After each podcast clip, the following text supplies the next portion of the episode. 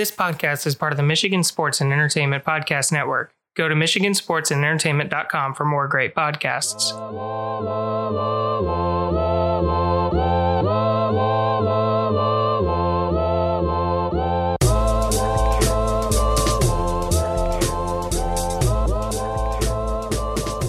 Welcome, everybody, to the Skeptical Skeptics podcast. I'm your host, RJ Metzger. And I'm Rachel Metzger. And we have with us today a couple special guests. Uh, we have Mike and Mark from Massive Late Fee, which we've been talking about this collaboration for a little while and also trying to direct you guys to their show for a little while. So hopefully you're familiar with them. But Mike, Mark, go ahead and say hi.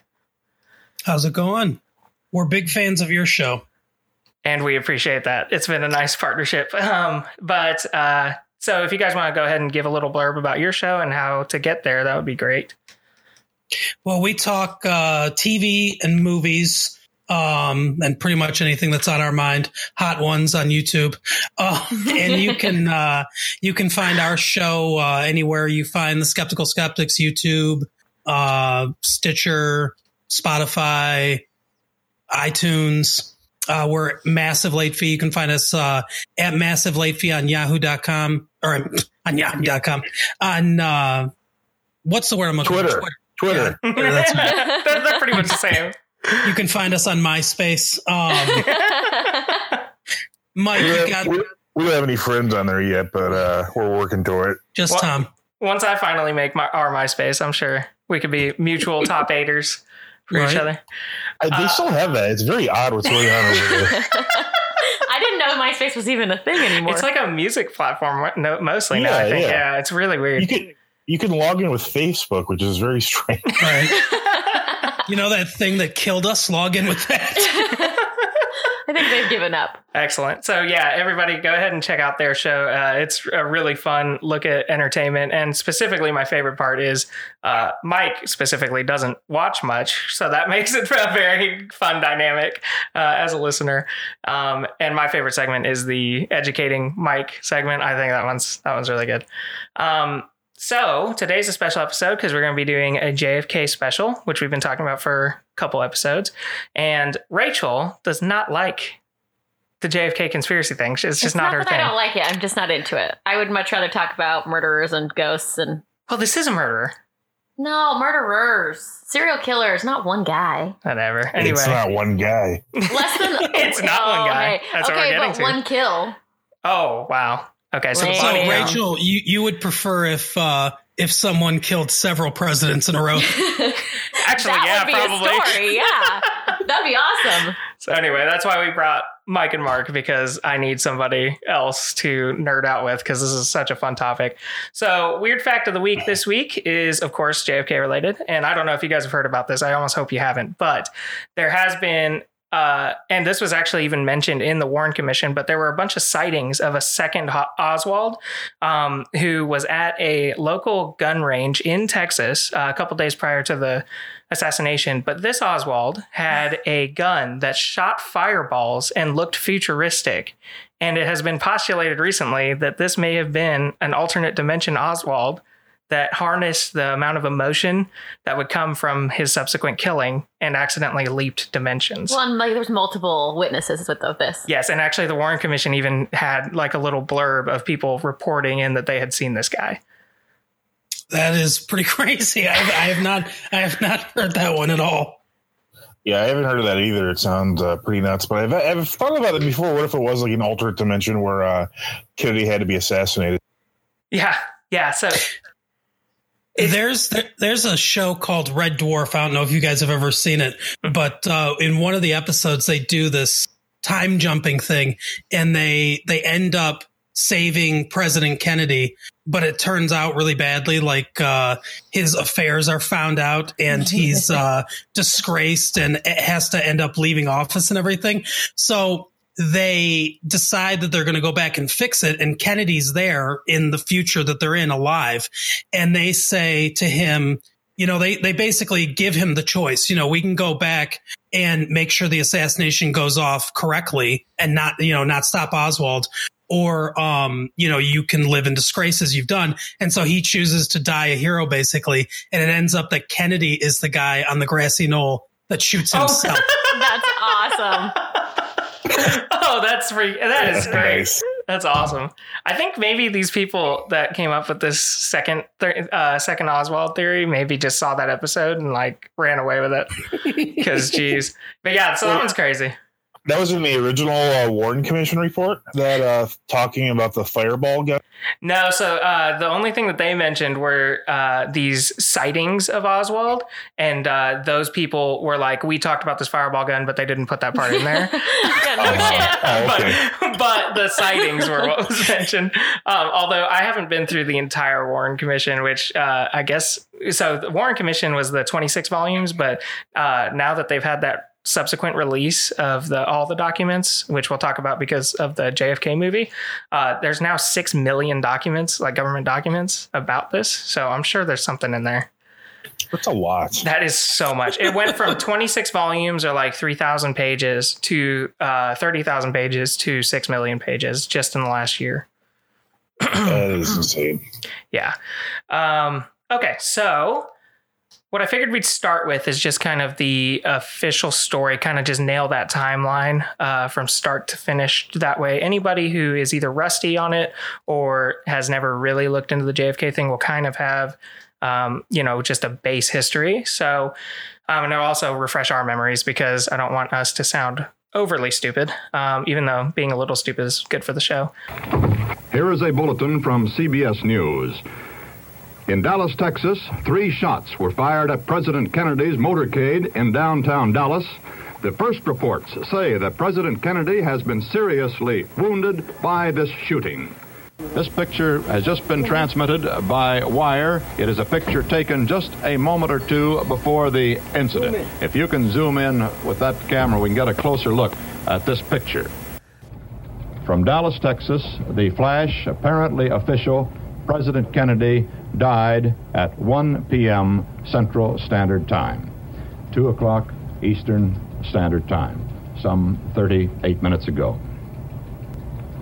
Vice President Lyndon Johnson has left the hospital in uh, Dallas, but we do not know uh, to where he has proceeded. Uh, presumably, he will be taking the oath of office shortly and become uh, the 36th President of the United States. Uh, the murder itself happened on November 22nd, 1963. Um, and of course, this is the most basic part, but JFK was visiting Dallas and was shot in a motorcade, which was famously captured on the Zapruder film. The Zapruder film was not released to the general public. So um, here's why I wanted to go through a timeline because, and this is what we talked about in y'all's show, it was kind of hard for us to remember exactly how things uh, occurred. Um, so the Warren Commission was uh, done in 1964. It took 10 months. Something else that I found interesting was uh, that prior to the release of the Warren Commission, 52% of Americans believed that there was a conspiracy that led to his killing.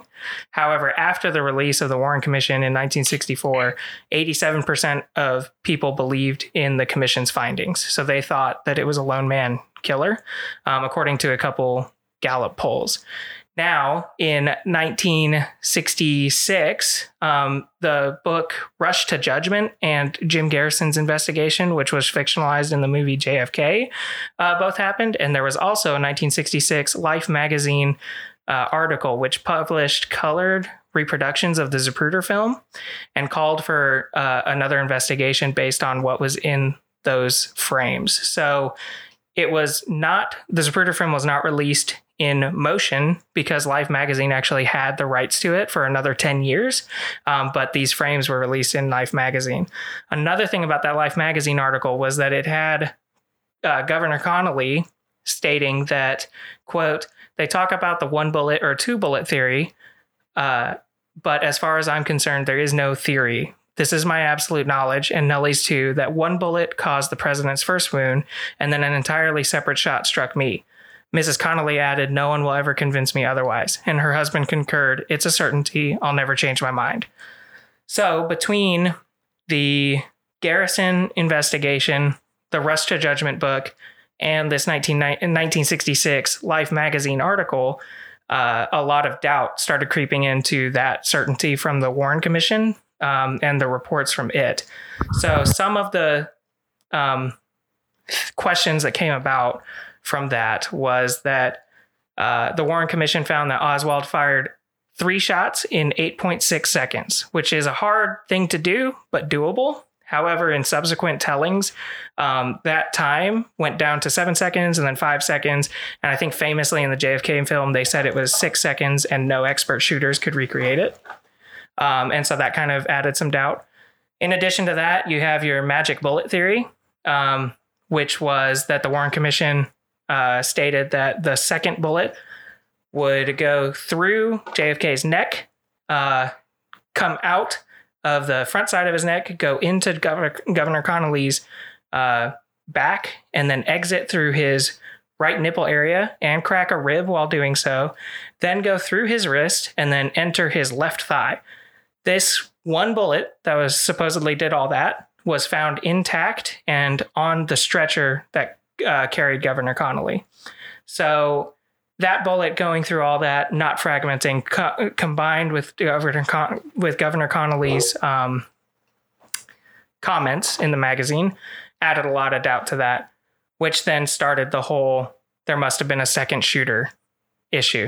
So in March 6th of 1975, the Zapruder film was released on Geraldo Rivera's show, and um, a lot of conspiracy theorists ran away with the with the notion that in one of the frames when Kennedy was hit, his head actually jolted backwards and to the left, which is the opposite of what you would think if he was shot uh, from the rear, which is what the Warren Commission decided. So, and these are the last couple bullet points, and then we'll finally get to talking. Uh, but like I said, it's just to establish the timeline. Um, after the most recent doubt uh, that was cast onto the Warren Commission, and also after some revelations came forth that the CIA did not work fully with the Warren Commission, despite the CIA director, or former CIA director Allen Dulles being on the commission. Uh, there was actually a second investigation ordered in December of 1978, which was run by the House Select Committee on Assassinations, which is a great name for a committee. Um, but they concluded with 95% certainty of that there was a second shooter and a greater conspiracy involved, but that they don't know who the shooter was or who were conspirators. Uh, the main reason b- behind their uh, conclusion and why they were so confident in saying this was because there was a motorcycle cop uh, that day who had his microphone stuck in the on position. So he was running a hot mic. And they analyzed that audio clip and found that there were six distinct gunshot sounds. However, uh, that uh, method has been not debunked, but uh, wouldn't be really used today. So, like a lot of people have really put that second uh, investigation down. But it is worth noting that that is the government that came up with that same thing, saying that that it was you know the result of conspiracy and that they were sure there was a second uh, shooter, and that's something that people have latched onto. Finally, when the movie JFK was released in 1991, um, which was admittedly mostly fictionalized. Um, still, it drove a petition of 40,000 plus people uh, demanding for the document releases from the assassination. And that's whenever, uh, in October 2017, they released up to 6 million pages based on this assassination. So that's your timeline, pretty much start to finish, and where some of those doubts kind of crept in. And then so many theories mm-hmm. jumped in from that. And so we're going to talk about a lot of them. But like I said, just wanted to reestablish the timeline. That way, if we're bouncing around here and there, everybody's starting from like the same point of information. Whew, mm. man, that was a lot. Okay. So now let's get into the theory. So, uh, Mark actually had a theory he wanted to share, and uh, that's why I was really excited to bring him on. And I really wanted to start with that one. So, Mark, if you would like to go for it. Sure. Um, so, this theory comes from a man named uh, Howard Donahue. he was a uh, a marksman expert and one of the eleven uh, people that they brought, the Warren Commission actually brought in to Dallas to try to recreate what they believed Oswald did, get, getting off these three shots and hitting their marks uh, in the time allotted.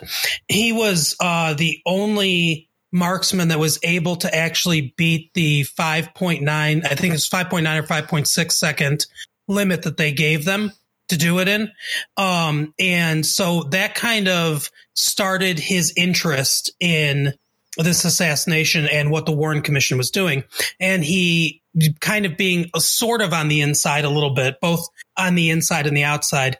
He realized that they had kind of a shocking lack of ballistics experts um, to go over everything that that kind of went on and so he started doing a lot more investigating uh, about this and he he felt that the trajectory of the third shot the headshot that real famous one in the Zapruder film where you can see the exit wound.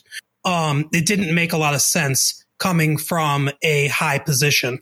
So he started doing a lot of investigating and, uh, it ramped up a lot more when the Zapruder film was actually released and everything, but he did a lot of kind of amateur investigating on his own.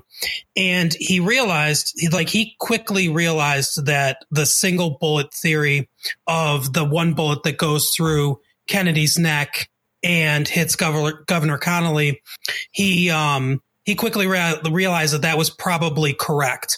That a lot of the the problems people were having was that they were mispositioning um, where Governor Connally was sitting in the automobile.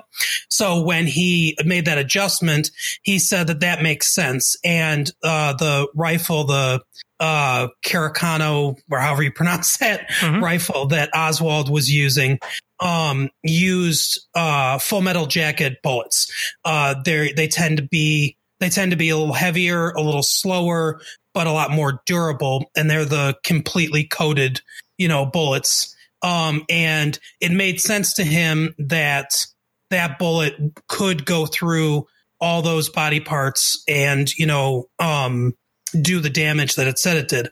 the headshot is the one that he had the problem with because it seemed more like that they were uh, frangible bullets, you know, like hollow point bullets that shatter and cause all these uh, you know uh, internal damage basically. I i believe they're made that way to prevent uh, collateral damage basically to to not hit to to basically not hit another person like the other bullet hit connally to basically just hit their target and then shatter. And it seemed to him that that's what that third bullet was. Um so he theorized like the the um official the official story is that Oswald missed with his first shot. His second shot hit Kennedy in the back of the neck and then came through his neck. And then the third shot hit his head. And his theory is that actually um, Oswald only hit him once with the first shot through the neck that went into Governor Governor Connally and then missed the other two. His his rationale is that it seems unlikely that uh, you know a sniper would miss with the first shot that that uh, that he takes when it's a slower moving target and everything, and and successfully hit with the other two shots. Plus the fact that the angle of trajectory doesn't make sense for the third shot. So he did some more investigating and uh, there was new pictures that came out showing um showing the secret service agents behind that were in the car directly behind them holding uh one of them holding his AR-15 rifle which used the kind of bullets that he believed was the bullet that hit Kennedy in the head. Um so he wrote a he he partnered with a, a uh, journalist named Bonar Menninger, and they uh, wrote a book called Mortal, Mortal Error. Um, and they talked to uh, different journalists and stuff about their theory. Their theory was actually published in 1973, I believe, in uh, the Baltimore Sun newspaper. And his theory was that in the confusion because he knows kind of how uh, you know firefights work out and you know friendly fire can be a very dangerous thing. His theory is that in the confusion the secret service agent picked up his ar-15 when the shots rang out you can see in the picture that their heads are craned towards the book depository from where the shots are coming but the rifle is kind of held straight the car that they were in, because the shots started firing, started um, speeding, you know, faster, and then stopped abruptly. And basically, that he was standing on the cushion. This um, this Secret Service agent, instead of standing on the floor, he was standing on the seat cushion, and he kind of rocked forward. His gun went off My gosh. on, acc- Wow. on accident, hit Kennedy in the head.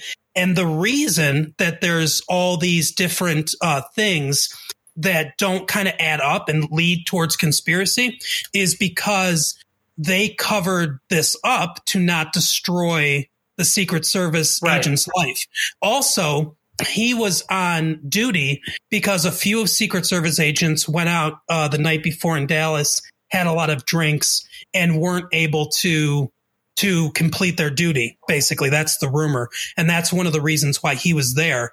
So that would have been even more of a black eye to the Secret Service, not only losing a president, but all this other stuff coming out and kind of destroying this guy's life for you know an accident. Their their theory basically like ah he probably would have died anyway. Um, so that's kind of why they covered it up. It, it explains um why Kennedy's brain went missing in Yep. 1966 from the National Archives. Now, the brain was kept in the National Archives. Obviously, there are different levels of security in the National Archives, but you would have to have some of the highest level of security to act to actually physically access John F. Kennedy's brain from the National Archives. So they feel that uh, you know that went missing in '66 to hide the fact that it was the, this kind of bullet with with you know that shattered inside that um, and not uh, the same bullet that Oswald was using.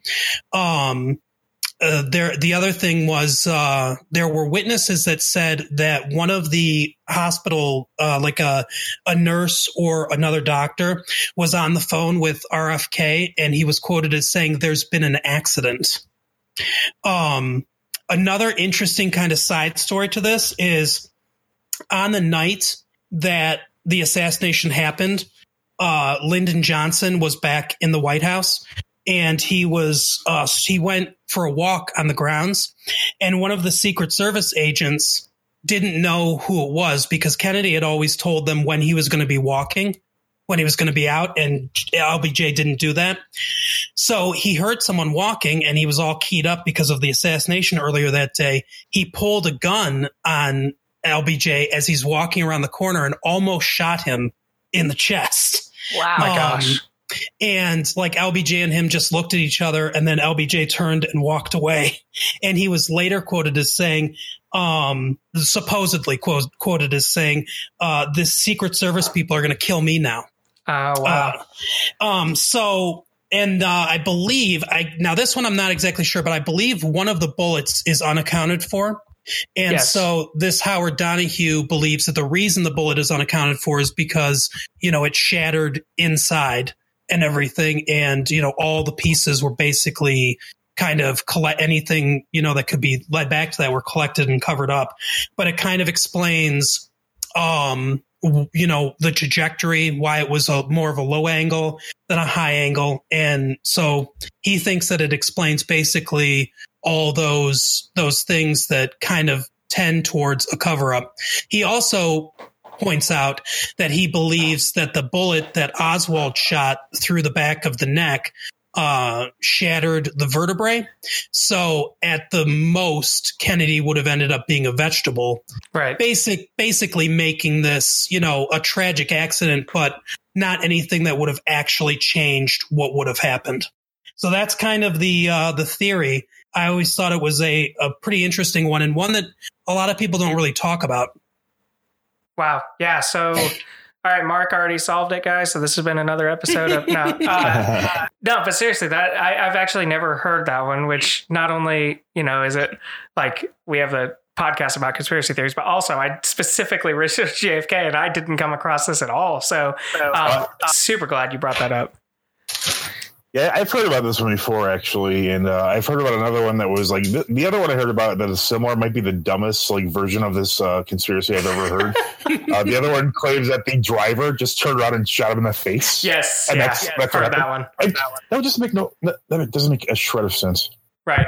So, uh, yeah, I heard that one because in the Zapruder film, you can see the driver turn around. And he's like literally, obviously, just checking on Kennedy, but like people thought, Right. yeah, he was finishing the job. But no, that actually that makes so much sense because, like, like he said, it, it explains the trajectory, explains um, a lot of the secrecy following. You know, because like it's kind of like what we talked about on y'all's episode. Like, if the government wanted to bury that, I get it. You know, like I'm not Yeah. gonna I'm not gonna hold that one against them because not only would it ruin that one agent's life, like like you said, but also like just the pure. We already lost a president. We already broke all these protocols, which we talked about on your show, and I'll bring up here in a second. But um, and then it ended up being we friendly fired the first, you know, president in the history. Right. I mean, that would be. Yeah, I mean, I would, I would hide that as well. But the the ballistics makes so much more sense because that was one thing that I always had an issue with because up until I heard this theory, I I was always kind of a proponent of the single bullet and single shooter theory. Um, but the one thing that always bothered me was Kennedy's major head trauma was from what the supposed entry wound, and then the supposed exit wound was more clean, and that's the exact opposite of what you would expect. Hollow point, uh, Full Metal Jacket, or otherwise, doesn't matter. That's the Mhm. part that always bothered me with his head. So that actually makes a ton more sense, and then also uh, leads the credence to the multiple gunshots being heard, Connally's testimony. All of it makes more sense using that theory. Actually, there's there's one part about that theory that doesn't make much sense to me, and the uh, the the fact that uh, anyone would mistake a, uh 223 uh, Yep. round for a 268 uh, Carcano. That's like a completely different scale of a round. I mean, 268 is almost 270. You would never mistake the two for each other. True. So that, yeah, the acoustics of that would be totally different. And then also the the the one thing that you know kind of bothered me about that too was the if it were more to confirm the grassy knoll location, then that makes sense. But this sounds like it was from a totally different locale as well. Um, yeah, it was from behind. yeah, and none of the witnesses, you know, purported seeing the Secret Service fire back or, you know, heard it from that direction. So that's the only part Right. there. And also if it was from behind as well, that also doesn't actually solve the the exit wound issue that I had uh with his head. So couple holes there, but still a very interesting theory. Well, I didn't I like to think- think about with that is the fact that like, what if like, what if part of the reason that they had all these guys come and like the ballistic guys come and test out shooting is so they could like pray that one of those guys would be good enough that it'd be like, hey, it looks like it was the same. Do you know what I mean? Like, like they're trying to cover their asses, so they're like, please, please make it like you know, what? like just this like shot in the dark of like maybe this will work. I can just see like the head of Secret Service like standing in a corner just sweating bullets. Guys just keep missing and missing. It's like, I'll bring in more guys. Yeah, like that like that gif of Jordan Peele just like pouring sweat.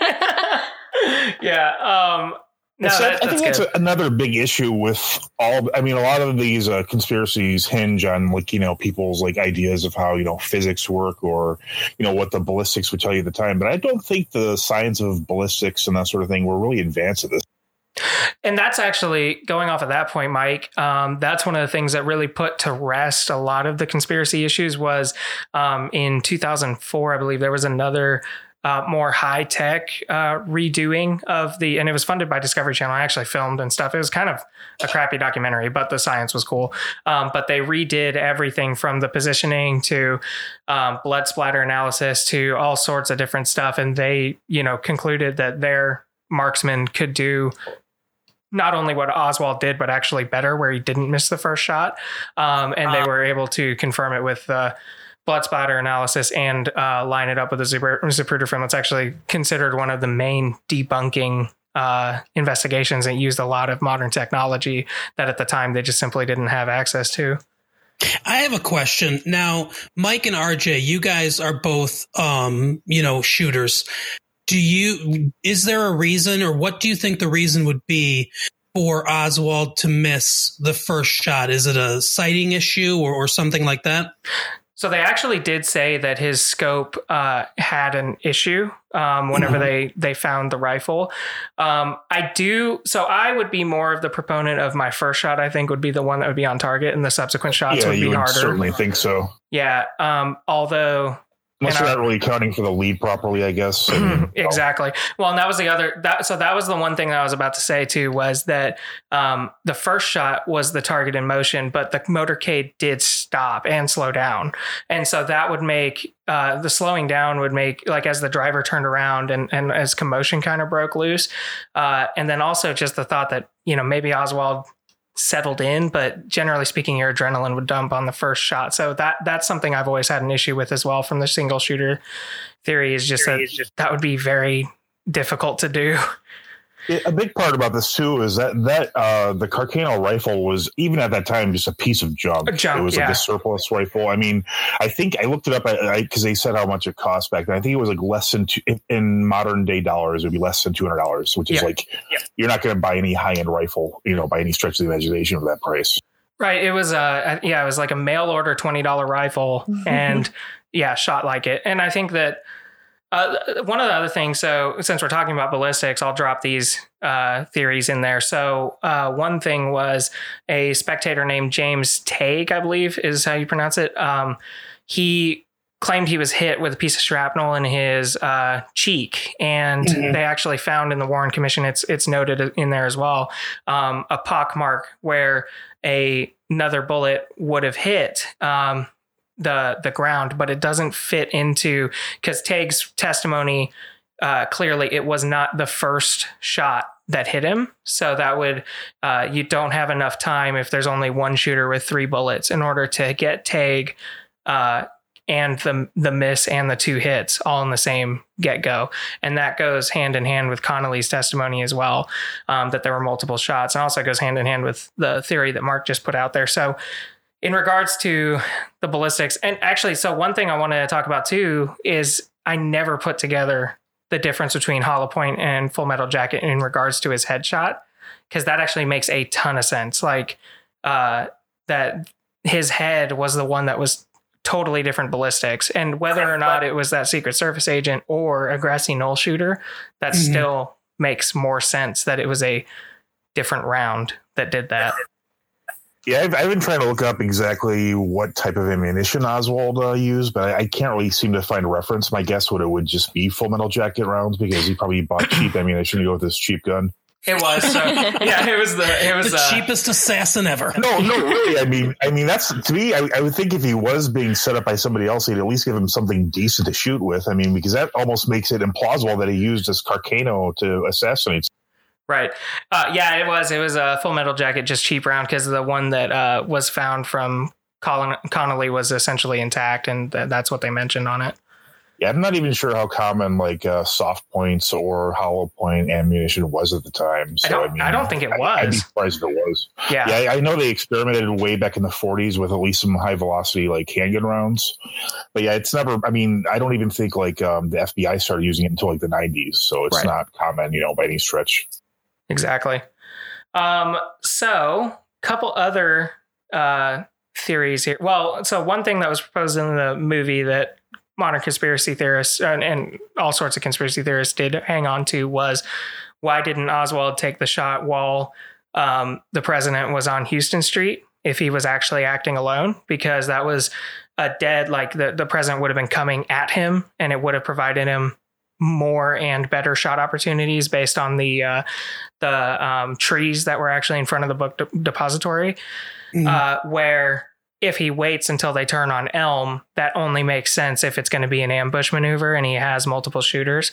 So one thing that uh, you know the mainstream, like the official story, counts for that is Oswald wasn't in position uh, in time to get the shot off in Houston Street. But that one to me has been an interesting uh, question because definitely if I were taking the shot, I would take the Houston Street shot, not the Elm Street shot.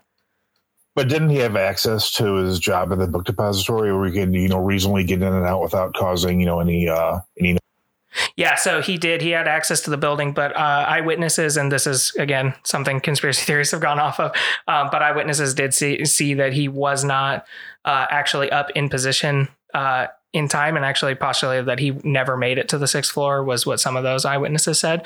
But if you were to follow that. Uh, and say he still did make it to that sixth floor, you could kind of piece together that he just didn't quite get up there quick enough. Um, but yeah, he had, he had full access to it. And if he knew that motorcade was coming down, which he did, um, I, I mean, if it were me, I would get set up and do the straight ahead shot. See, a, a big problem I have too with a lot of these theories is timing. I mean, people are like you mentioned earlier, the amount of time between the shots, or how long all three of them took, how long it took for Oswald to get up the stairs, when he was, where he was. You know, there's no way to. Unless you have a picture of him in front of a clock, you're not really going to be able to accurately depict either location or Exactly. I think that's one of the main reasons why this actually is the most moment, like it has the most momentum of, of any conspiracy theory is the fact that we will never six million pages from the government be damned. Like I don't think we'll ever be able to actually piece together every bit of it, and I think that that's what leads so much wiggle wiggle room for these conspiracies. Well, I was just thinking about that. Like, I think one of the biggest reasons it is is not only is it a huge thing that happened in history, right? But also, he died so quickly afterwards that we got literally nothing from him. I mean, we got nothing, right? So, like, Oswald, you're talking yeah, about? yeah, sorry, Oswald. So it's like because of that, we the all these conspiracy theories can grow because you never got to, you know, I mean, how important is it that we hear from the killer's mouth for some reason that they did this and why they did it and how they did it? Well, I think that's things. a that's the thing too. Like Jack Ruby doing what he did is what ignited oh for sure. so much of like the mob connection and you know this this that and the other thing and like you know the whole silencing and then the fact that Oswald before he died you know was I'm a patsy I'm a patsy Right. so uh but yeah Well, I mean because it's even if he was alive and, and said a bunch of stuff like that, like we could at least be like, he's a liar.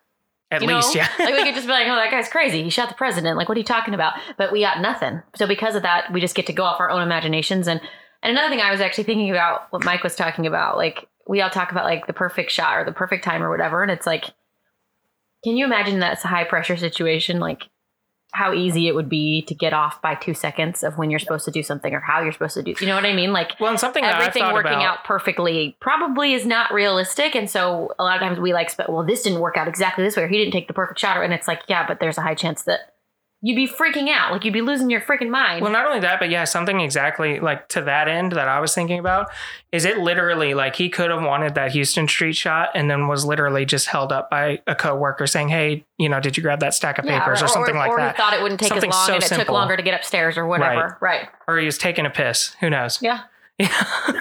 where are you going with those curtain rods? do, do- do you guys know about um, the assassination attempt of uh, General Edwin Walker that ha- happened uh, in February of '63?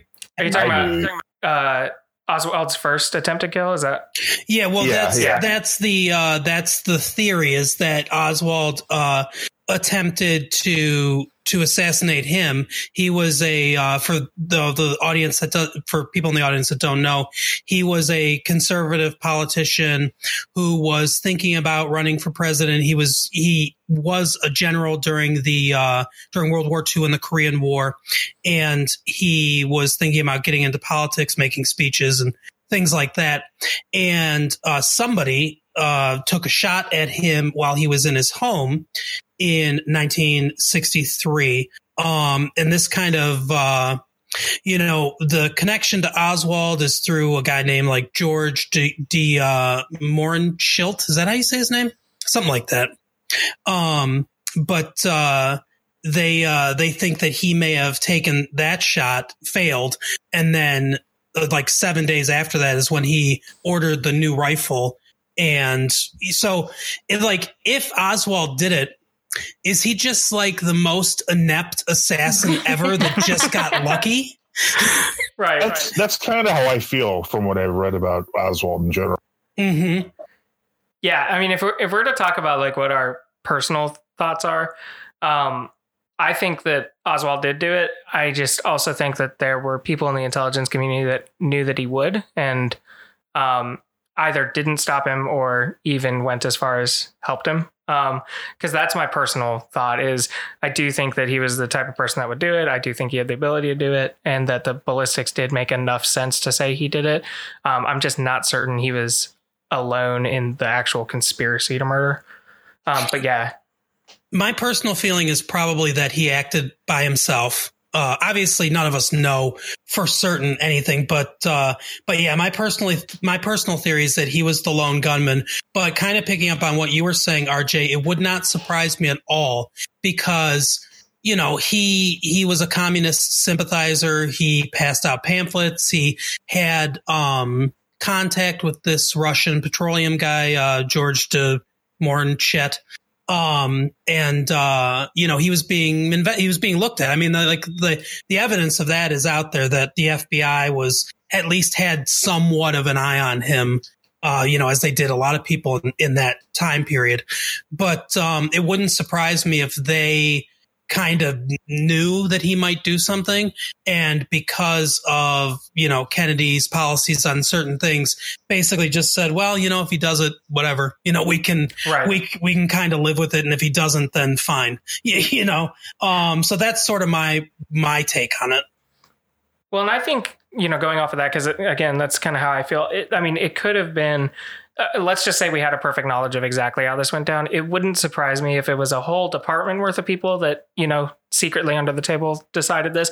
Also wouldn't surprise me if one dude with the critical piece of information didn't do something with it mm-hmm. and he made the decision, you know, to uh, help by standing by. But I mean, like from a small group to one, that just too much went down that day that I think would would where it was in Oswald's favor without any help, in my opinion.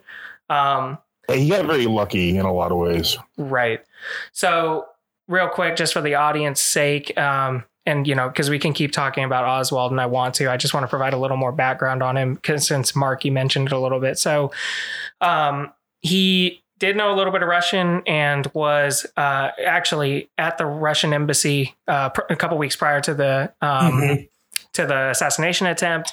Uh, and that raised a lot of eyebrows from people both inside and outside of the intelligence community because uh, a lot of people have thought that he was a true Russian defector and worked as a KGB agent, even a Manchurian candidate type of thing, or was not a true Russian defector um, and was actually a fake one being sponsored by the intelligence community uh, from the conspiracy theorists. Like that's kind of 50 50 half of them want to blame Russia, the other half want to blame the US. They kind of tailor the story to that. Um, beyond that, he also applied for a Cuban visa um, and was denied. So then that adds in a third theory to his motivation to do the killing, which would be um, that uh, he was trying to kill the president and then would go to Cuba as a quote unquote hero, um, even though that clearly would not go well for him. Um, but yeah, so those are the three motives uh, put forth by the conspiracy groups, which is either he was operating for Russia or operating for the intelligence uh, here in the U.S. or operating for Cuba. Um, another thing is, uh, at that time, it was not hard to get a rifle that isn't trackable, but he did actually have a Carcano that was trackable, and the three shells were left beautifully in the depository. So a lot of people think that that is the setup of Oswald, um, which goes well with his background of being a communist sympathizer and potentially even this uh, failed assassination attempt. Uh, if the intelligence community decided to use him as a patsy, he would be the literal perfect patsy. Um, which again, at the flip of a switch, goes perfectly with, or he just did it, you know, like, right. um, but, uh, and then this is my last note on him. Uh, one of the things that came out with these documents, uh, that have been being released over the past 25 years and then finally were dumped on us. A lot of historians have gone through those 6 million pages and seen that there was a minor cover up uh, on the part of the CIA. And the CIA actually did convince Trump to uh, keep a few, like 11% of the total documents with minor re- redactions, and then 1% totally not released because um, it was a presidential decision once the 25 year deadline came up. Um, and they pressured him into doing that. And one of the things that the historians are seeing that was more or less confirmed from that is um, that there may have been a small cover up on the sense that they handled the Oswald issue really poorly um, because they were monitoring him and they saw him as a threat, and yet they knew he was in Dallas and didn't do anything to stop this. And so um, there have been some documents based on, you know, we're trying to damage control that. So I found that fairly interesting.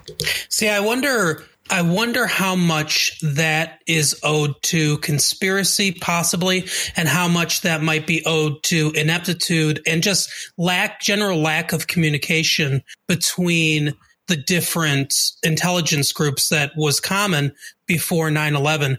Uh, you know, a lot of times they felt almost in competition to each other before, uh, you know, the lines of communication were kind of opened up a little bit more because you would think, you know, it, like investigating him knowing who he is and then your route goes right by where he's working Exactly.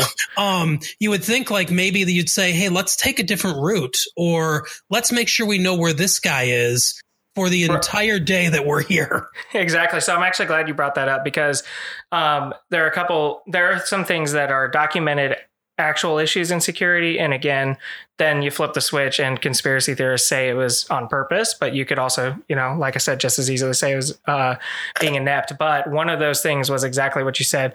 The uh, Secret Service did not share the motorcade route with the FBI, and the FBI did not in turn share them. Uh, share with them the Oswald information, for instance, like his job. So that was a communication breakdown between those two silos that led to that motorcade going exactly down what worked out for Oswald. Also, um, the Secret Service, uh, and I talked about this on your show, so you guys will be hearing this for the second time, but the audience, hopefully, uh, unless they checked it out, which I wanted them to. Uh, but there were uh, roughly 20,000 windows uh, on that motorcade route, and they decided that they didn't have the manpower to check them, so they checked none of them. Um, that's so also- crazy to me. So that's such a like man if you were to pick out just how to lose a job Mhm. like man look at all that work to do. I'm going to do none of it. You know that would be just your first way getting out of there. Um, then there was the the siloed information like we just talked about. There was also um, and you can still see this in the zapruder film and then also on the lincoln itself uh, there are handles and step platforms for the secret service to actually ride um, on the wings of the uh, of the car um, and those Secret Service agents were ordered not to do that and were instead jogging alongside the car, which I find that one very interesting um, because it's, you know, protocol. And this is like now the third thing in protocol that they did not do. Um, also, the motorcade, uh, based on the Secret Service protocol on how to do motorcades, even at the time, had too many turns and would necessitate going slower than what a motorcade should drive at per their own documentation. Um, and those were all the issues that, back to your theory that you shared at the beginning, Mark, like that would be the thing that, if it were true, uh, just ineptitude, like I wouldn't want that to be shared. But also, if I were nefarious, they would be the first rules I would have them break as well. Yeah, for sure. Um, you know, one theory that uh, I I haven't done a lot of research on, but I think it has a lot of good circumstantial evidence, uh, not necessarily actually uh, you know concrete evidence. Because and like I said, I don't know what exists out there from it and what doesn't because I haven't done a lot of research on it. But uh, and I talked a little bit about this on our show when we were talking about this. But the uh, the mob theory, the the theory of the mob having something to do with it. Um, you know, it's been documented that the CIA had somewhat of a relationship with the mob, especially uh, where it involved Castro and maybe planning to uh, have an assassination of Castro. Uh, so there's there's that, but also, uh, you know, the mob was friends with Frank Sinatra. Frank Sinatra made friends with John Kennedy because he wanted a friend that was in power. He liked him a lot. Uh, they were similar in certain ways, certainly with their their love of uh, women. Um, and uh, he helped Kennedy get elected, and he used his mob connections to help him win the primary in West Virginia. Uh, you know, the, at the time in West Virginia, West Virginia is, and it pretty much still is, filled with Protestants. And this is the uh, only the second Catholic uh, presidential candidate ever after Al Smith uh, in the 30s, I think. Um, and uh, you know, obviously the first one to win. His his his polling in West Virginia was abysmal, um, and it looked like Humphrey was going to probably win. He did not. Uh, Kennedy won, and that that primary victory helped him secure the nomination. And then obviously there are questions about voter turnout and things like that in Ch- Chicago specifically, but the state of Illinois as a whole, and that almost like Florida in 2000, that state is what won him a very close presidential election against Richard Nixon. And that was probably mob related as well. So in return, Kennedy, after after he's elected, nominates his brother Robert Kennedy to Attorney General, and Robert Kennedy made his name by going after the mob in Mhm. a very strong, vociferous way. So you could understand why they might be upset uh, at Kennedy after they helped him to win the election. That this is kind of the the payment that they get. Uh, so, like I said, I can see a lot of the dots that kind of connect there. I don't know that there's any real concrete evidence um, that connect the two together, but of like the classic uh, conspiracy theories, government, LBJ, mob, stuff like that. Even though we've already kind of said what we believe, what do you think is your favorite or most interesting or seems kind of most credible from those different classic conspiracy theories?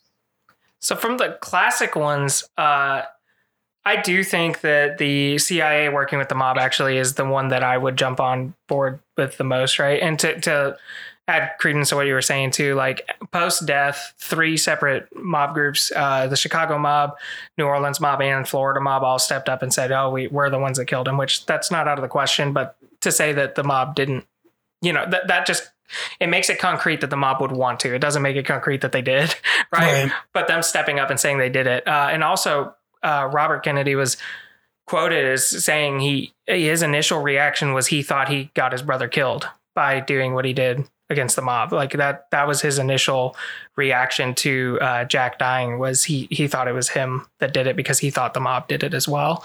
Um, and I thought that was interesting.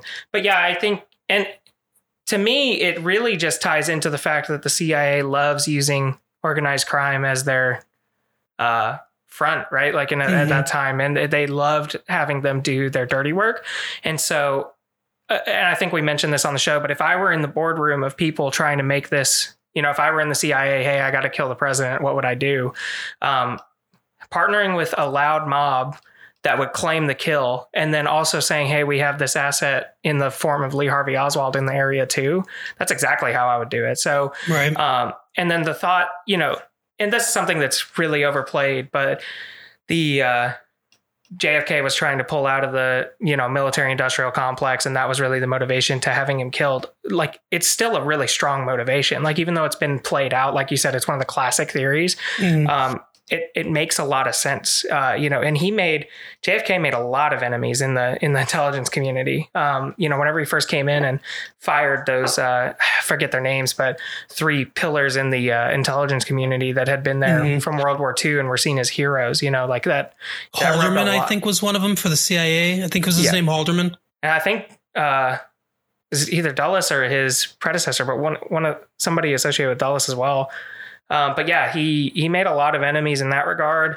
And then you look at um, his non-committal to Cuba, and then his non-committal to Vietnam, and then in turn turn that back to LBJ's total committal to both of those things Right. um you know to me it just like if you're trying to profile motive like that part makes a lot of sense to me and actually is one of the reasons why like i said i'm, I'm fairly convinced uh i'm convinced that harvey oswald pulled the trigger Mhm. uh, i just don't know if he wasn't driven or being uh, marionetted by someone else and like i said it could have been everyone in the cia it could have been two dudes in the cia but that doesn't change uh, if they did it i think they would be very effective at it Yeah, well, you know, you think about two organizations that could probably keep a secret. The mob Right. and the CIA, you know, seem like definite ones. You know, you're talking about the military-industrial complex. It's worth noting too that um, that just a year before, it was in October of '62, the Cuban Missile Crisis happened, Yep. and um, you know, there's Curtis LeMay, uh, you know, the Joint Chiefs of Staff, uh, you know, all, all those guys that wanted to go in and bomb Cuba to destroy the missiles. They looked at it as a threat, and their solution, uh, you know, like they say, uh, you know, uh, every problem to a guy with a hammer looks like a nail. You know, Right. they're military guys, so their solution is let's bomb these missiles, get them out of there, Uh, but you know, Kennedy and his team, uh, Robert McNamara, the Secretary of Defense, and Ken, uh, Bobby Kennedy obviously was part of that conversation.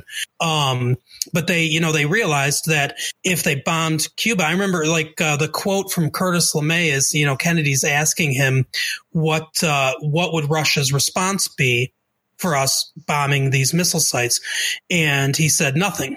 And Kennedy said, uh, you know, how could it be nothing? And he said because the only their only solution is something they can't do because they, you know, and he and Kennedy said, you know, well that I don't I don't believe that because how would we react if they killed you know our people. He's like it's not just missiles. There are russian soldiers on the ground. How would we react if they if they killed ours? You know right. i can tell you they're going to do something. So you know his solution ended up being the the quarantine uh actual blockade of cuba and then secretly um, basically trading the missiles in Cuba for our Jupiter missiles that were in Turkey at the time. And, you know, that wasn't obviously known outside of the, you know, inner circles in Washington at the time. But, um, you know, so it was more appeasement. And his father, Joseph Kennedy, was part of the, um, the Munich Accords that, uh, you know, with Neville Chamberlain, right. that you know, appeased Hitler. So these military guys, they did not they did not like this sort of an attitude and rightly or wrongly they felt that it would lead to disaster that they that he was being too weak so it gives them both a monetary um a monetary motive as well as you know what you could consider an altruistic motive of if we exactly. don't get rid of this guy he's going to destroy our way of life because he's too weak uh, just like his dad was with hitler in the face of this communist threat which at the time a lot of people uh, you know who are younger in, in your audience might not realize but at the time it was a very real threat i mean in 1962 we came as close as we ever have to uh, nuclear holocaust basically yep right i think that's one of the things that's discounted is uh I really do think that that like as far as all the coverage I've ever seen and stuff like that, that's something that's discounted is why would the intelligence community do it? Because if you just had two dudes really convinced it was the right thing for the world, they'd do it. Like mm-hmm. the US has done, well, not the US, any government will do absolutely atrocious things if they think that it's the course for their country, you know, and I think that that's something that's really understated as a motive. And actually, I think the financial element is overstated because um, I think at the end of the day, you know, in their heart of hearts, if someone did make that decision to kill off Kennedy, uh, the thing that I think they'd rest their pillow on is, well, I just prevented World War Three. Yeah, you know, and, exactly. Um, so I wanted to get to well, actually, because you mentioned the Neville Chamberlain thing and, and his dad, I'll, I'll mention one thing, and then I wanted to get to Mike, because I think Mike, you said you're pretty vehemently against thinking it's a bigger conspiracy. Is that right? Oh yeah, for sure. Okay, cool. So yeah, I definitely want to get into that. But uh, real quick, uh, so there is one theory that I never really found too much credence in, but it's the Umbrella Man theory. You guys familiar with that one? Yeah, I've heard of it. Yeah, so yeah, there was a there was a guy in the Zapruder film. You can see him uh, standing at the side of the road uh, who had an umbrella. It was a bright and sunny day. Um, and generally speaking, using umbrellas as sunshades is not super common. Um, and they say that uh, you can see in the film right when the first shot goes off, his his arm or you know a little bit before, um, almost like a signal, his arm raises about a foot in the air, and then the shot goes off. Right. Um, second thing is, uh, umbrella was shut prior to the shooting, open, shooting happens, shut again and then also this quote unquote umbrella man uh, post shooting is also seen just sitting on the curb speaking to another person, not running away with the rest of the crowd or reacting as the rest of the crowd had. So the official explanation to that was given because um, the guy who actually had the umbrella, he stepped forward. He said, "This is the umbrella I brought that day, and the reason why is because I was protesting Kennedy by bringing an umbrella, which uh, harkens back to that Neville Chamberlain appeasement, um, which was what Mark was talking about, which is why I brought it up. Um, and I only opened the umbrella when I thought Kennedy would see it, and then I shut it again. And when the umbrella was open, it actually blocked my vision, so I did not see the gunshot happen, which is why I didn't react with the same fear as the rest of the crowd. I can um, see, I can see him say he's opening the umbrella. Kennedy gets shot, and he goes, "Oh, he's dead. He can't see it anymore." so close. exactly. Like, what's the point? They just regrets dragging their umbrella around all day. exactly. Um, yeah, that's, yeah. He's just sitting there, just totally dejected. Um, And things Yeah. just look suspicious now. That's what he's saying to that guy next to him. He's like, you know, I, I go to the trouble, I bring this umbrella so the guy sees it and he dies. That's cool. Just- Look right just at me. my luck. And then then he was he- not capable of looking anymore. he just waited until they made eye contact. He's like, "Oh, look at this Kennedy." Yeah. Um, so a couple things to that. Uh, one, a CIA weapons uh, person stepped forward and said uh, that the CIA did have an umbrella gun because he designed one, um, and the umbrella gun uh, only worked with the umbrella open. Um, so there was that thought. Uh, and then the other thought was just instead of it being an umbrella gun, that it was just the signal for multiple shooters. Um, I always thought that was a goofy theory, but thought it would be fun to talk about since you brought up the Neville Chamberlain thing. But I think a goofy theory is a perfect segue into Mike. Uh, why are you unconvinced by any of this? Well, because unfortunately, um, in my opinion, the ballistics seem to uh, match exactly with the official story. I could see some sort of conspiracy or cover up on the end where it's like, oh, okay, we need to, we want to make sure that people know it's this Oswald guy I don't think it's a theory, you know, because like it's not going to be consistent with people's expectations, regardless of what the evidence is. So they might, you know, alter something or maybe change something a bit just so it sounds more plausible. But in the process of doing so, they just make it seem more like the conspiracy is actually happening. Right. Um, and Rachel, where do you fall on it? I don't know. Um, so I just want to say, I watched JFK last night, right? And this is the first thing I've ever watched about this. Like RJ's talked to me about it, but it, to be honest, I just don't really listen to when he talks about stuff like this because I think Did you it's boring. start it at eight o'clock in the morning? That is a long movie. I should. We no, started I it Yes, actually, I actually didn't get to the trial because I was like, oh, I'll just like go to bed if this is over, and then we were like, we have an hour left, and it's eleven o'clock, and I have to wake up with a three-year-old. Like, not happening. Yikes. So, anyways, um, watching that movie by the end of it, I was like, wow, this obviously happened. And then I was like, RJ, how much of this is true? And he's like, like none of it. And I was like, oh, well, that lied to me. Like, no wonder people that's, are a, like, that's a good introduction. right, well, Are- like, and no wonder people are like so serious about this conspiracy. 'Cause, like, this movie comes out and it says it's a docudrama, which, like, in my mind is like, that's pretty real. Like, that's real life. And it was not. Rachel. Rachel says she's going to do some research for this episode, and RJ's just rubbing his hands together, saying, "Why don't you watch JFK?" exactly. Yeah. but I think I I don't know. I think the reason I'm not like a huge fan of this is just because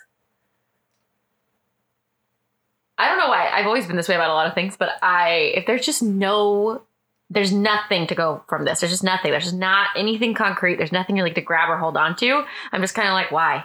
You know, like right. I have nothing to even kind of think about. Like like even like Bigfoot, right? Like people have pictures of Bigfoot. People have like personal stories of Bigfoot. and there's always that hope that at someday we're gonna find a carcass, right? Yes, Where, right. Or like aliens, like someday maybe they'll Thank show you, up in yes. Washington D.C. But with with this, like, there's just no light at the end of this. This is why it, he's dead. yeah, I- Like they're everybody's dead. Everybody It can gets help old me. for is- me too, yeah. Right. Or the other ones, that, the ones that aren't dead are keeping serious secrets and not telling me. I mean, they haven't slipped yet.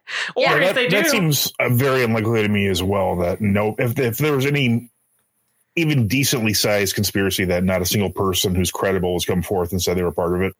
Even on their deathbed, Yeah, no like, deathbed I've, confessions, nothing. I've gotta, I got to get this off my chest, you know, kind of thing. yeah. So yeah, I think I'm just kind of. I would not be surprised.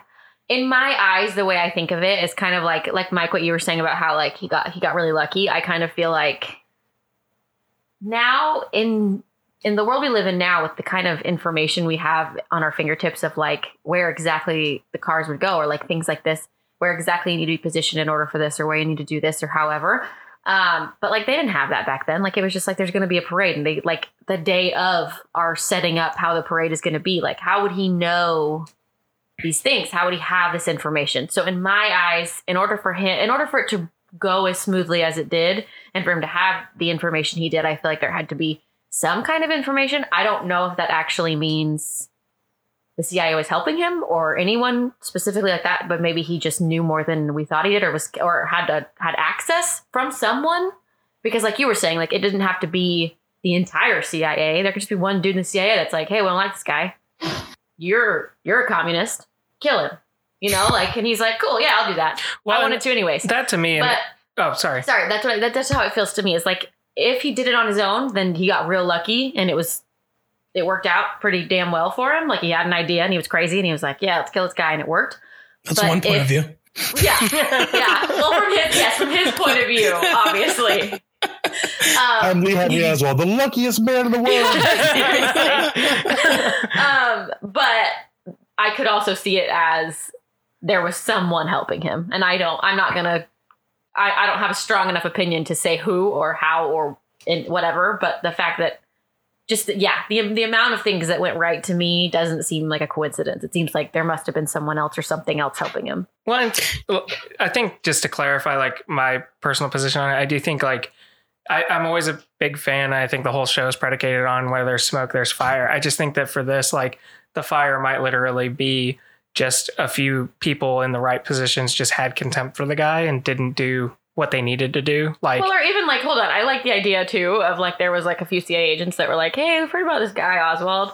He's crazy and he wants to kill the president, but like no big deal. Right. Like blow him off. Exactly. It doesn't matter. And then it actually was done, and they're like, "Oh shit, oh, we, we, need to like that. Yeah. Not let people know that we blew this off because we'll be screwed." And, and to me, like gun to my head, I do think like that would be closer to where we would end up if if it were ever to come in. But that's the thing, like like you were saying, like there's just no light at the end of the tunnel. Like a lot of people are looking at, oh, these documents are going to be released. We're finally going to know what happened. Like, They're no, still, the fuck you wouldn't. They're still hiding stuff. yeah, like Right. they, why would the documents show anything? Like they would they would just keep those and never let you know. They'd be like, yeah. I mean, Yeah. the first thing I would say to somebody is, this is everything I've got, while I still have like a Yeah, bunch of other right. stuff, you know, like or just get rid of them. Like maybe they don't have them at all anymore, you know. Uh, yeah, if there if there's a smoking gun that that the government has, you know, you'll never ever see it. ever. No. no. So yeah, I think that that to me is really, like I said, at the end of the day, like I don't think it would ever shape up to. It was a CIA, it was George H. W. Bush and a bunch of his buddies. You know, like it, to me, it was it would it would really just shape up to a couple critical people just made a couple critical decisions, either in contempt or not thinking it would come to fruition or something. It was Ted Cruz's dad, right? Yeah, Ted Cruz's dad, exactly. Yes. So I think that the fact that the parade route was changed at the last minute isn't more credibility that it's a conspiracy, but rather less because if you take all this time to set up all these, you know, angles of attack and routes and escape plans and stuff, and they changed it at the last minute, you just you probably can't do your assassination at that point. Right. Yeah. Yeah. And I think there there are those those things that really are evidence of this was just people being bad at their jobs. Like, Oh, for sure. you know, because I think that that uh, is something that is really discredited as well. As just you know, it could have just been a bad day to be a Secret Service agent. You know, Yeah, they, they Yeah. still seem like they have their troubles. Maybe the whole organization is just like really like you know just like crazy. Uh, Kind of going off of what Rachel was saying, um, do you think that because Rachel, you were saying how um, you know, like uh back then how it's different from now. Do you think that that something like this could ever happen again? Like a president ever be assassinated again? Because I, I I- really don't think we'll see it in our lifetime. No, I, I was I was actually talking we about talk this about today. this today. Like everyone, everyone other than uh, except for maybe people over the age of like sixty would have their phone out recording this. Everyone, and from all the different angles and from all the different spots in the crowd. And then when the shots went off, they would all, you know, whoever, like wherever they thought it was from, like, you know, some people said, oh, I heard it over there, and heard it over there. They would zoom in right over there. That's what they would do. Like, because people nowadays, like, I mean, you think about like, um, the shooting at that country music festival in Las Vegas, and a lot of those people Yeah. who got shot continued to record what they what was happening. Or Mhm. while the shooting was happening, they were holding up their phones to show what was happening while they were getting shot at. Which I'm not sure if that's like you know a great survival tactic, but either way, either way, thank goodness for those people because that's you just couldn't get away with it. You just couldn't. There wouldn't be. There's See, too think- much, and there's too much going on, and too many, too much in uh, technology at our fingertips in order to get away with it. I So- think. so I think you know, the- we we lived in Vegas when that happened. oh wow. oh Uh, wow. actually my my wife and kids were at um the uh oh dang, I can't remember the name of the casino. The one Mandalay Bay with the they were at the that aquarium earlier that day that it Oh, wow. happens. That's And I, I used to work at the Tropicana, which is across the street, Mhm. and I wasn't, you know, there that night, but I had friends that I worked with that, you know, were there, saw what was going on, and, and you know, people came in, uh, like wounded people came in to the Tropicana and everything, like bleeding and stuff. I mean, I was obviously it was, uh, you know, it was a, a horrible scene, but, um, right. but yeah, so like I was there when that happened. That was uh, something else. That's Yeah. crazy. That's nuts. I have a lot of friends and family that were that were there and marked safe and did you know the whole deal. I actually had a couple people I know that were at the festival and just happened to take off before it happened. So Oh God. um, yeah, so crazy. I think to me, I think the Secret Service is probably just so much better at their job that like the machinations of it would be very difficult to happen. I think that at the end of the day, though, uh, if it were to occur, like the Lee Harvey Oswald thing, like let's say, so let's go the opposite direction. Like let's say we were to reproduce this with uh, Trump. Like I think that, like I, I think that that would be like the if I were an intelligence president community. to get assassinated. Right, but if I Mhm. were in the intelligence community trying to do this, like the first thing I would do would be find someone like a Lee Harvey Oswald, right? Like especially with our media coverage of like shooters nowadays, like where they want to where they always go into their background and like what's wrong with them and stuff like that. Like that's what we did with Oswald. Mhm. You know, we profiled him. Like more people learned stuff about Oswald in the last 25 years. Like Actually, I would confidently say this. If you walk up to a conspiracy theorist, they know more about Lee Harvey Oswald than they do JFK. Like, Yeah, you know what I mean? So I think that Well, yeah, that's it too. The access to information is insane. it's way different. Well, but I think think about that like that's how exactly how it would look, though, to me, is I think that they would find one random person that fit a great profile of random Yeah. shooter and they would totally, you know, guide him, whatever, or just set him up and, and set the dominoes to fall. But I think that this is. That's why to me it is interesting, but at the same time, totally turns me off because we're never going to figure it out. But man, if if I were in the CIA and wanted this to happen, like helping Lee Harvey Oswald along on his own path is exactly how I'd do it. Well, like I think about um like anytime there's one of those school shootings or something like that, think about how quickly on the news they're talking about this person, their history, where oh, they Oh, were born, Yeah. You know, every, Their family, all their their whole best life, friends, their mom, their friends yeah. with their friends. I mean, it's within it's within I wouldn't even say hours that they have Right. all of this information when it's like, you know, think about how long it took for them to go from the president has been shot to the president has been killed to this is who did it to this is information about him. Like the the it was forever. The, Right. the chain of what happened took days and days and days. When now it would be like at, at your fingertips within seconds. So it's definitely a different different era. So kind of combining what the two of you have been saying, um, because I find it really interesting. Let's uh, so let's say that there are people in the CIA that would want uh, Trump to be assassinated. It's a stretch, but let's say, let's say there are people that don't like him in the CIA. Um, so yeah, I think I think you're right, RJ. I think what they would do is they would find someone like they'd find some kind of extremist, um, you know, who had uh, weapons training and something like a military person like Oswald was, or something like that. Um, the difference is, at least as far as conspiracy theories go, and this is kind of to Rachel's point, is I think they would do that. You know, they train him up and everything. They'd have a plan, like a Jack Ruby plan to have him killed afterwards Mhm. or even during the assassination, but they would make sure that he could do it, that he could do it alone. Because they wouldn't, they wouldn't want, they wouldn't want any kind of grassy knoll situation or is like we've got to help him out kind of thing.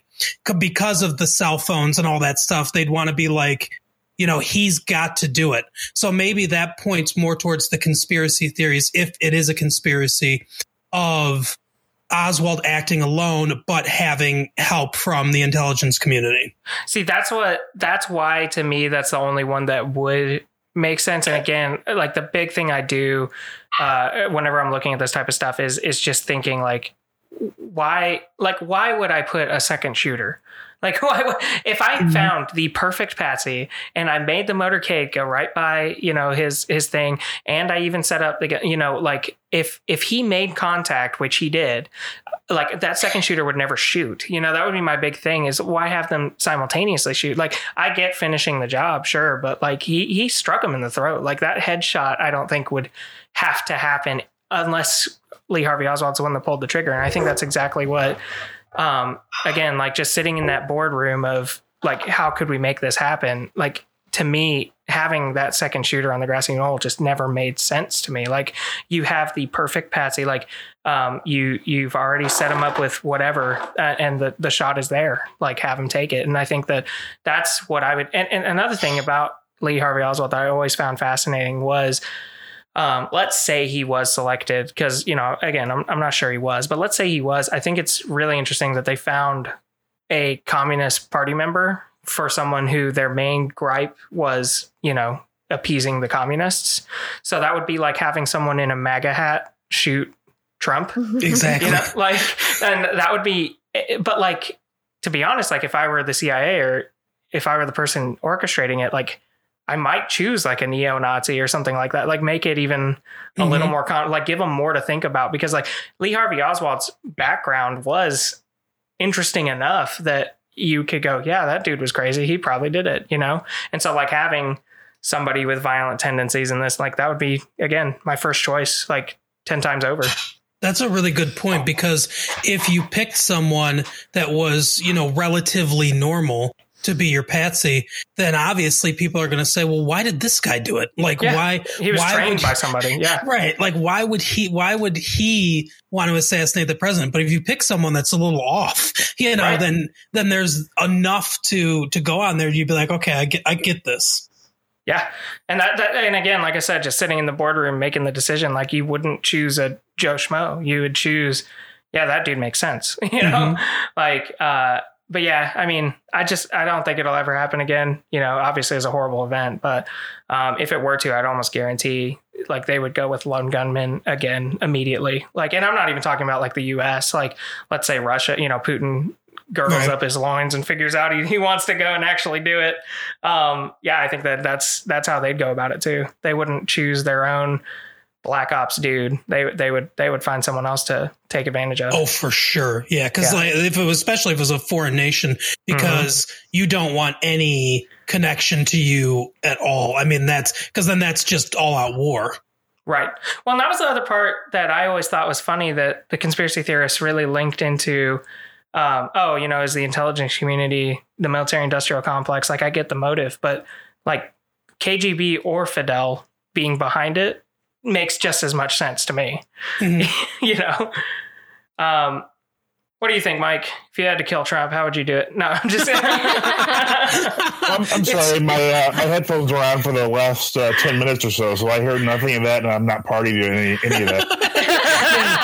on this on this episode of Skeptical Skeptics podcast, we commit a federal crime. Oh, is that what you guys did? Mike, Mike is a, a little too slick for me. He's kind of worrying me. His NSA agent's like, "Dang, this guy's good," you know. So, so I think really the the way to do it would be to find someone who was, you know, obviously like suspicious, who had some kind of like leanings, you know, maybe even like someone from a different country.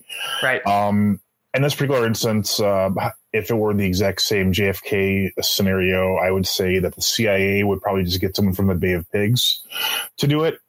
And then the really the best method to do it would be to have someone who you know was a shooter. I mean, because it's not a difficult shot, and contrary to you know Jesse Ventura Exactly. or whoever would say, I mean, I'm not an accomplished rifle shooter by any stretch, but I don't think it would take me much training to make a similar shot. Come on, brother, could you make that shot?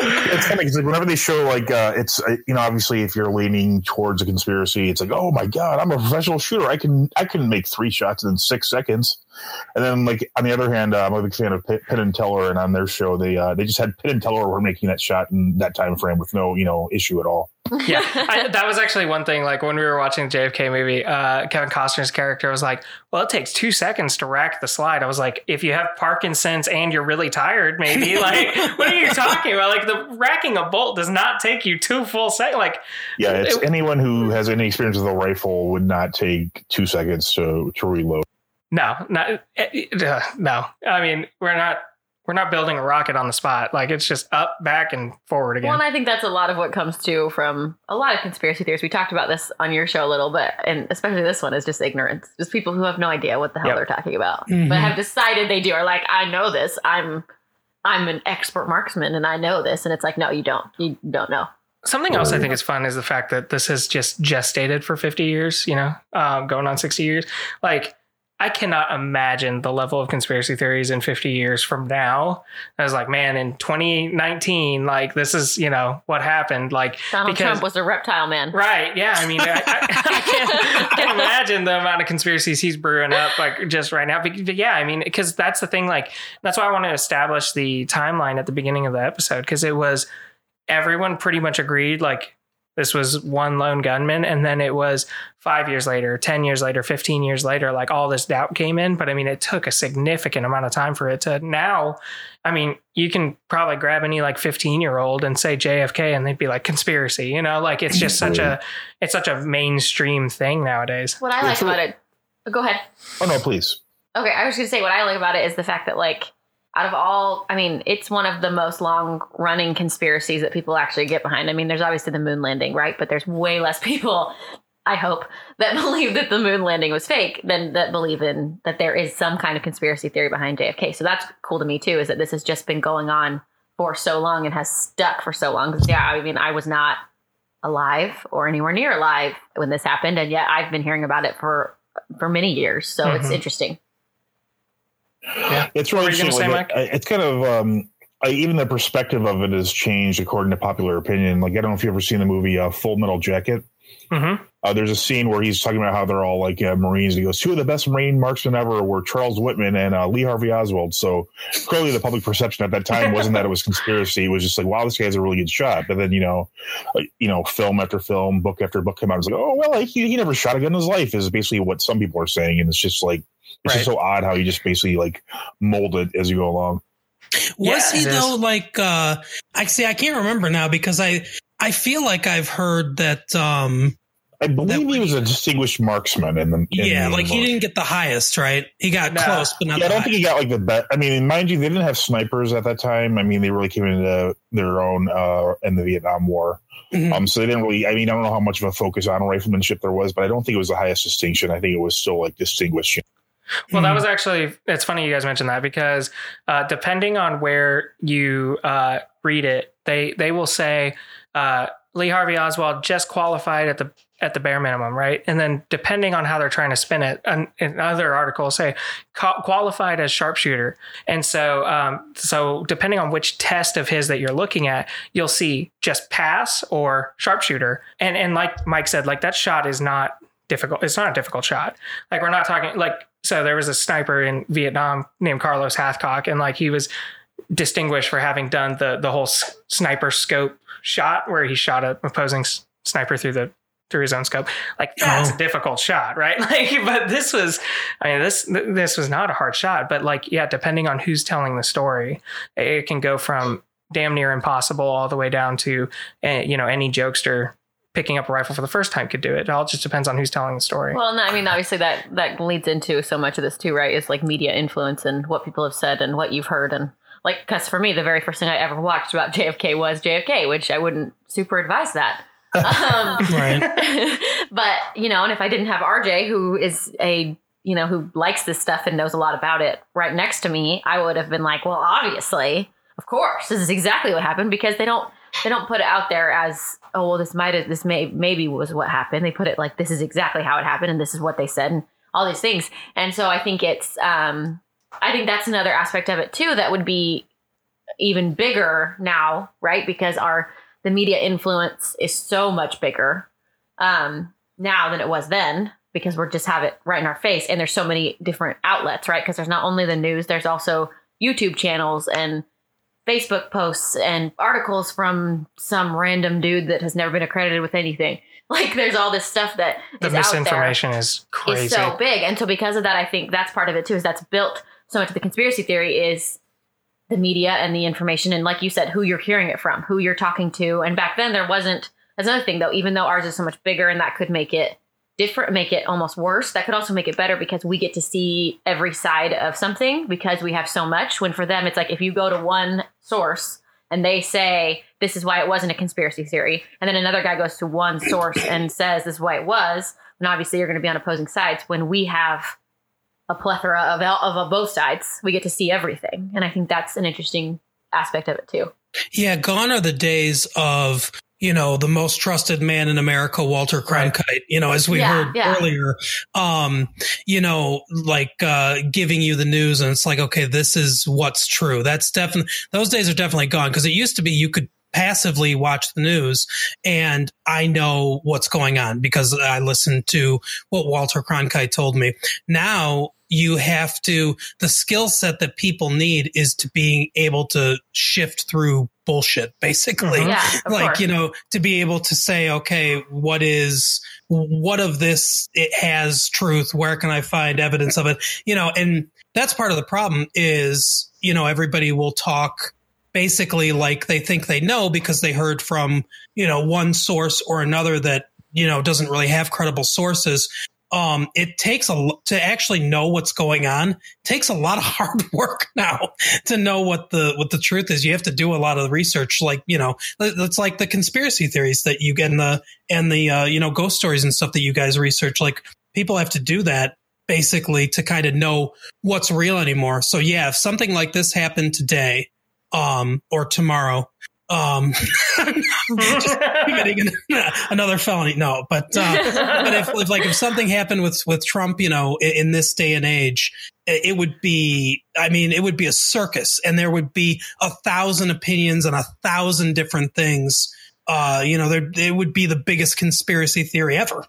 So that's something I'm super interested in. So, um, like I have a writing degree, so like reading and and seeing you know how history has unfolded and been told is a big part of like what I used to study, and I think that that's the thing. Like that you have, uh, in the past you had this quote unquote single official story and then you had the offshoots right? I'm i'm alt. I believe in this. I believe in that. Um no longer do you have the quote unquote official story because you can't have enough people agree on one thing. Because there's so much information and so much postulation that um, like I, i'm very interested to see in 30 years how our writers will handle this because you're going to have camps of this is how this was reported this is how this is reported and then how do we make the decision on what actually occurred? Like that's going to be totally different uh, in 20 like today versus what it was you know 60 years ago because like back then there was the this is what everyone believes and i believe this there's no longer that dichotomy now we have a hundred thousand shades of gray Yeah. uh, in between the two and it's, it's incredibly difficult and that's one of the things where like that's where I think you're seeing this pollution of like what we use as the weird fact of the week, right? Like this second Oswald with a fireball gun. Like that is one of those hundred thousand shades of gray that I guarantee in 1966 no one heard about. Yeah. You know, and so Yeah, like uh, in the future, you'll have dueling textbooks. Oh, yeah. Uh, this is the way this happened, but but kind of talking about and like branching off what you just said and kind of touching back on what Rachel said. It's not, you know, it's harder to know exactly what the actual truth is. Like I, Mhm. there are a lot of people that are um that are relevists, and I happen to be kind of from like from the Socrates school of absolutism, at least when it comes to truth. Like I believe there is you know, a, an unobjective one truth basically Right. for for for all things. So this makes this uh era even harder for me. But um touching on what what Rachel was saying uh, how it how it also can be a good thing to have all these different voices, even if some of them are unreliable. Back then, when Walter Cronkite was the most uh, Yep. trusted man in America, one thing he didn't tell you about was all the affairs John F. Kennedy was having. exactly. Like, Yeah. no one heard about that stuff. In this day and age, it would come out. Whether you know it should affect things or not, whether it affected the way he he governed things like that, that's up for you know individual debate. But we certainly didn't get the amount of information then that we get now. Well, and I something else I was thinking about too is if if you know officially it was all cover up. If you know Oswald was working with the CIA or the mob or both or whatever. Um, something I while I was watching JFK, I was thinking about this. There's a part where um, where Jim Morrison interviews Garrison. what? Garrison? His name's Morrison. No, Mike's name about- is morrison Oh, Yeah, you're talking sorry. about the main dude, right? Yes. Yeah, Jim Garrison. there you go. Um, Jim Garrison. He he interviews two women who were who gave their statements to the police, right? And then they said, "Oh, they told me you didn't hear those gunshots," and then they and then they changed it. Is what he said. That wouldn't happen now because you could just post it. Yeah, Before you even talk to cops, you could just say, "Hey guys, I was there. This is exactly what I heard. This is exactly what happened." So there would be no version, or maybe not as. It would be much much harder Yeah. for the cops or the CIA to cover this up because every single person that was there has most have a voice on social media, so they could just get on there and say they're gonna lo- they're gonna say this is what happened, but this is what I saw happen. And so back then, the best she had they had, if that was true, if he actually interviewed those women, they actually said that the best they had was telling him that, but they had no other proof of anything else because the cops redacted what they said and changed it. Yeah. But now you would have your own proof. You could just say it to anybody on the street, and you could write you could write about it. You could post a video about it, whatever, and, and it would be out there, and there's nothing they could do about it. So that so there's a couple interesting things there. I think one is uh, the idea that um, there's nothing you could do about it because that's actually one thing that I guarantee here in 10 years if the podcast is still going strong, we're going to talk It about be. it. Yeah, because you're going to have people going back saying, "No, I posted about it. I swear," and then it's it's gone, right? Yeah, that's true. 'Cause, like- It- well, it 'cause that's the be, thing- but at least it was out there for five seconds. Sure, no, I Right. get that. But what I'm saying is like that whole intimidation of uh of witnesses and stuff and there are stories about that Mhm. like that's one part of that the movie that was that was pretty true right is uh and and even witnesses dying there's a lot of stories about that as well Mhm. um but uh the I mean, thing you could do like a Facebook Live video, be like, "Someone's following me in my Right. car." but that, that know, would be like, the that, be that like- would be the thing is like but they're they're just going to operate in their new grounds as well right like that's true. um because that's the thing like for instance the first thing i would do if i were in the cia and i was about to do something sketchy like this cell phone network goes down right? Oh there was so much traffic because of the event. Nobody could get something else out right? Right. um, or something similar like that but they're going to operate within their own parameters because that's something that um uh, like honest to god i think if okay so let's let's flip an imaginary switch right? On one side uh, it's exactly what the the warren commission said. Lee harvey oswald worked the same whatever. We're sitting here doing this podcast still speculating right? On the flip side let's flip the other switch. It's exactly what one of these conspiracy theories says. Cia did it. We'd still be sitting here doing this podcast. Like literally nothing in the timeline i think would change um, because they'd be so good at hiding it and and at doing what it is that they do that I still think we'd just be sitting here speculating the exact same No, but. I think what like what I'm saying though is it would it would have been out. How many times you've seen on Facebook or like on Twitter like this video got deleted, so make sure to post it again or whatever. Like it would be somewhere. When back then it was literally nowhere. Yeah. Like you had nothing. All, all Other they had than to- crazy Bob on the street. yeah. Exactly. All you had to, all the cops had to do was like, oh, I didn't bring a recorder to that session, and that didn't, or I got, I ripped up the papers because they literally could just rip up stuff and nobody cared. It was just like, eh, I lost all that, and everyone's like, oh, it's the '60s, you know, like that was just okay. Like, it would be hilarious if they were like, "Hey, it's the '60s. You know But about our time period." We're I- I- file cabinets. seriously, I've looked into, I've looked into enough of these murder things that I, I'm convinced that cops are just like, meh, whatever. Like, No, yeah. I, you know, because it's just so much stuff just goes I'm missing, and it's by like, the technology of my time. yeah, Like, right. like that body that they never found on the one podcast you were talking about. Yes, right. That's insane. And so, yeah, just things like that. That it's like that's what's interesting to me is the fact that even if they work really hard to delete it, they can't. They cannot keep every single person who was there quiet because of social media. Kind of think the talking. thing- oh yeah, good. Oh, sorry, just real quick. I was just gonna say, like, I think the thing that we'll find that they're gonna embrace is the chaos of it. Like, Yeah. what they're gonna embrace is a hundred. Well, yeah, they can they can defame people for sure. Well, no, they not can only that, but just a hundred people will have a hundred stories. So Yeah. how are you to say that Again, story number the bullshit, thirty-seven would be the Yeah. right one? I think that that's what they're gonna like. j- To to Mark's point, and like what I was saying before, like uh, being able to form the quote unquote single story that was their old method. I think their new method would would just be embrace the Embracing it, chaos, yeah. like and understand that. If only witness 38 and 39 say one thing, no one will ever listen to them and we're never going to worry about it. Yep. What Kind going of to say, Mark? kind of talking about what um what you guys were talking when we were talking about reporters and talking about all the witnesses and stuff that died and everything. I, I wonder, RJ, have you ever heard of uh, Dorothy Kilgallen? I have not. Okay, so Dorothy Kilgallen was a reporter. Um, oh, I can't remember. She was syndicated, uh, based out of New York. She was on. Uh, she's probably most famous for being on a an old panel game show in the 1950s and 60s called "What's My Line," hosted by uh, John Charles Daly. And it was the the premise of the show was someone would come on. They had a, a job. So a lot of times it was a unique job and stuff like that. And uh, they would have to, the panel would have to guess. They'd ask them yes or no questions, and they would have to guess what their job was. So she was on TV every Sunday. It was a very highly rated show, but she also was a journalist. She was one of the ones who um, covered the Sam Sheppard trial and believed that he did not kill his wife, the the kind of the basis for the fugitive. And she did a lot of investigative reporting and, and was helpful in getting his case uh, overturned and him eventually uh, getting exonerated and, and, being released from jail. She was um, investigating the Kennedy assassination after, uh, obviously, after it took place. I believe it was 60, 65 or 66. So she was still on her panel show at the time. Um, and she was doing a lot of investigating and she got an exclusive interview with Jack Ruby. And shortly, like maybe a couple days after conducting that interview with Jack Ruby, allegedly she told friends that she had information that was going to blow this case wide open. Uh, uh. Two days later, she died in her apartment from an apparent barbiturate overdose. Uh, but there's a lot of weird things about it. Like she had a, an apartment with several rooms. She was in a room that she didn't sleep in.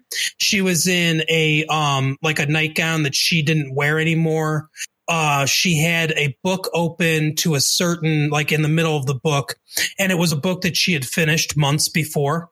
Uh, so like, you know, why would she be reading it again kind of thing? She, she right. did a lot of reading as a writer. So there were, you know, I haven't, this is another one that I haven't done a ton of investigation in, but I've, I've watched What's My Line because I, lo- I love game shows. So I watch a lot of old game shows and I kind of stumbled upon this one as you know it relates to the Kennedy assassination.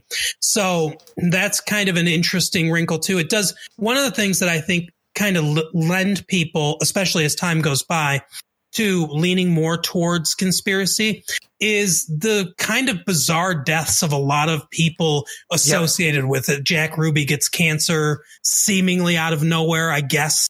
Um, and, uh, you know, obviously Oswald died. Different witnesses die. The you know, Dorothy Kilgallen dies, you know, all these kind of, uh, kind of things that seem bizarre. So I can see how that, you know, you can look at that one of two ways. You can look at it as, you're taking a large group of people because there's a lot of witnesses, a lot of people that are investigating stuff like that. And you're picking out, oh, these are, you know, some that died in suspicious circumstances. Or you can look at it as, um, you know, how likely is it that all these people that could have some knowledge of this, uh, if there was a conspiracy of this conspiracy, all die. Right. I think that's the thing about these types of things is like if there was a an absolutely definitive report that came out tomorrow saying that she was killed by some dude who was obsessed with her for 15 years and he just did a bad job with the murder, mm-hmm. um, that wouldn't surprise me. And then yep. at the same time, if a definitive report said it was the CIA and here's the dude that did it and he stepped up, also wouldn't surprise me. I think that's the thing that like that that shade of either one is is so in my opinion just plausible like you you can't you can't prove one but i just really don't think you'd be able to ever disprove one either you know see i, I think it doesn't make any sense that there would be any com- it, w- it wouldn't need to be anywhere near as complex as this if even if you wanted to assassinate him in broad day daylight i mean you could just have like like i said before you could have like a, a bay of pigs you know on someone who had got on the failed bay of pigs uh you know cuban um I don't know, paramilitary type guy. Just have them assassinate him, you know, because they would be able to make the shot, and then have a policeman standing, uh, you know, twenty feet away, and oh look, I found the shooter who tried to shoot me, yeah. and now he's dead. Well, I mean, that's all you have yeah. to do. It would be yeah. so simple. Yeah, you're right, and that's something I go back to as well. Is just like I feel like there are so many people that could come up with a better plan. At the same time, I just never really discre- like uh, discount the government's ability to convolute something. Um, and so I think that that's something that like uh, conspiracy theorists go back to, and I kind of agree with them on is like, and I think that's something that they they hold out hope for too. Is like at some point somebody will have you know done and said something that they shouldn't have. And and here's the thing: if you were to believe all the stories, a bunch of people quote unquote have you know um, like Jack Ruby, if you were to believe, talked to this uh, uh, game show hostess like that. Mm-hmm. You know, same same thing is just like that would be that chink in that armor that you were looking for. Yeah. At the end of the day, I still believe he probably acted alone.